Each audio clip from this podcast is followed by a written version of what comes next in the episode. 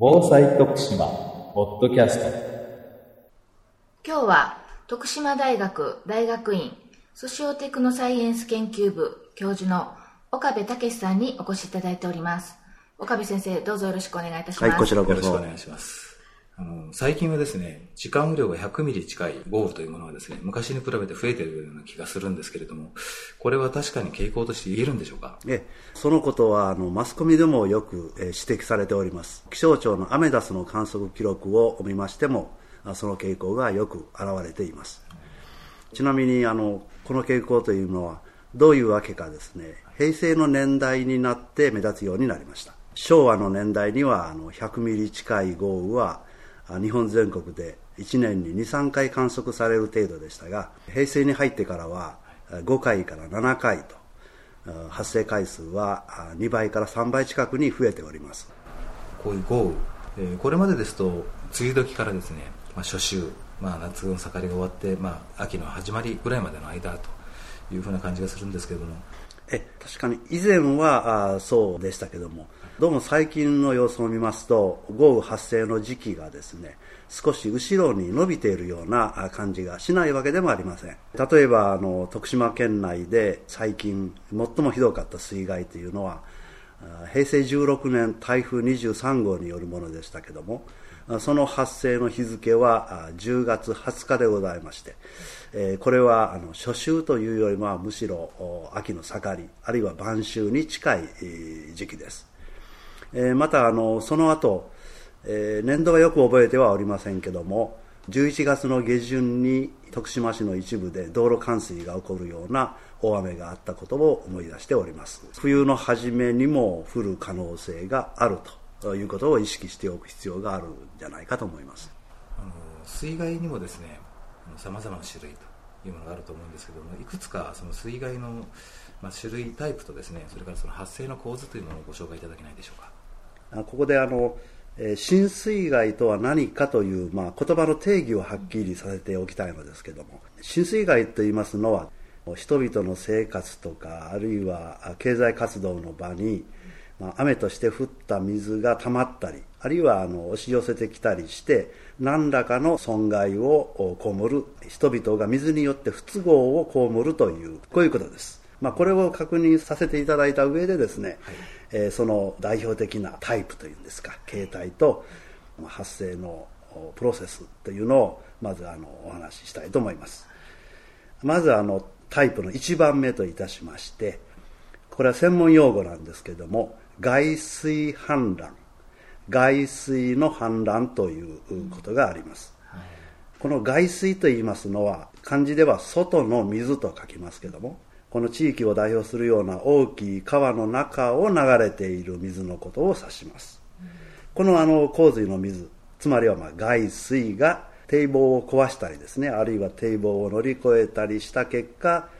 まあ、広い地域が大きいエネルギーを持った氾濫水に襲われるということを外水氾濫と言います。これがあのタイプ1最も代表的ないわゆる洪水といううものですね、えー次あのタイプの2番目といたしまして、えー外水と外というものと対照的に内水内水の氾濫ということがあります、あの内水というのはあの今もちょっと申し上げましたが内の水と書きます、えーこれはですねあの人々の居住地域の内側つまり我々が住んでいるう居住地とかあるいはあ市街地の中の水のことを指します。でまあこのうん内水氾濫の水害というのはですねそういう住宅地とか市街地に排水用に整備されている小規模な水路。大きな川ではない。小規模な水路とかあるいは下水路からあ溢れた水が溜まったりですね。またそれがどこからか押し寄せてきたりいするとあいうことで、えー起こります、えーこれがあのタイプ2の内水氾濫というものです次のタイプ3というのはやはりこれ内水という言葉がつくんですけども、えー内水の淡水淡というのは水が溜まるという字を書くわけですが内水淡水、えーこれはですねあの土地がまあ窪地状になっていたりあるいは非常に平坦な地域で、えーそこに降った雨あるいはどこか近隣のところから地面を伝ってきて溜まった水がですね、えー、十分排水路とか下水路に、えー、吸収されて、まあ、排水されなかった、まあ、こんな時にその水が溜まってしまって起こったという淡水ですね、うん、えー、こういう災害、えこれがあのタイプ3でございます、えそれとあの浸水害という中にはタイプ4としてですね、え高潮災害。高潮ですね、はい、まあ、これはあの文字通り高潮台風の時に海面が低気圧とかあるいは風の影響で盛り上がって盛り上がった海水が海岸の堤防を乗り越えて住宅地などに侵入したりあるいはあの川を遡った後ですね堤防の低い箇所で氾濫していくという。これを高潮災害。まあ以上大体4つぐらいの形態が代表的な浸水害。のタイプじゃないかと思います。あの街全体がコンクリートで今固められていってるところも多いんですがこういった形でどんどん市街化が進んでいくとさっき先生がおっしゃったようなタイプ2ですとかタイプ3の、えー、水害、はい、っていうこうした水害の危険度は増してくると考えた方がいいんでしょうか？えそうです。あのそう考えて間違いありません、うんその理由なんですけども、まず第一にですねあの市街化ということは、まあ、これはあの必然的に地面を今先ほどおっしゃったようなコンクリートとかあるいはアスファルトで完全に覆ってしまいますので降った雨がですね地下に浸透をせずにですね地面の上に溜まりやすくなります、まあ、浸透が非常に悪くなるということ、えー、それから第二にですね市街化をいたしますと従来は蓋のかぶってない状態であったその、えー、海水路に、あ、あの蓋をして、まあ、その上を道路を車を通すような状況にしてしまいますので、まあ、そういう排水路なんかに水が入っていきにくくなります。でさらにあの第3番目には市街地からその河川に流れ込む水がですね以前は途中で池とか田畑にこう溜まって滞留するということがあったんですけども市街化されますとえそういう滞留ということがなくってそのまま主な河川に流入してしまいますので結局そういった川では従来と比べて同じ雨が降ったとしてもその川の中の流量水の量が増えてしまいますのでまあ必然的に溢れやすくなると結局は水害の危険度が増大するということにつながってしまいます。今年はですね、各地でその、いわゆるゲリラ豪雨って呼ばれるようなその集中豪雨が、たびたび発生して、あの、大きな被害を出していると思うんですけれども、まあ、その原因としてはですね、どのようなものが考えられるでしょうか？まずあの、ゲリラ豪雨という言葉なんですけども、前線とか台風のような数百キロから1000キロのスケールを持つような雨の源、まあ、雲の塊ですね、はい、えー、そういうようなものによってもたらされるものではございませんであの数キロからたかだか十数キロの小さいスケールの積乱雲がもたらす、えー、強い雨のこと、えー、これをゲリラ豪雨と呼んでおります。このような、まあ、積乱雲といいますのはですね実は大気のちょっとした乱れなりあるいは条件の変化で、えー、起こるものでございまして結局はあのいつどこで発生するかっていうのをあの事前に予測することが非常に難しい、えー、よくわからないと、うん、あどこから、えー、いつ出るのかわからないということから、まあ、ゲリラという名前が付けられております。うん。このゲリラ豪雨の原因っていうのは大きく2つございます。まあ、あの一つはですね少し大きな目から見てあの偏西風というのが日本周辺では西から東に向かって吹いておりますけども、まあ、大体それはあのユーラシア大陸の海岸縁あたりを通ってちょうど朝鮮半島あたりを通っておるわけですけども。それがですねあの比較的蛇行しやすくって朝鮮半島あたりから日本列島の方に曲がって南下してくるわけですね。でそれに伴ってですね大陸の上空にあります非常に冷たい寒気、えー、冷たい空気があのまず日本列島付近に南下して停滞しますでそこにあの太平洋高気圧からのですね暖かくて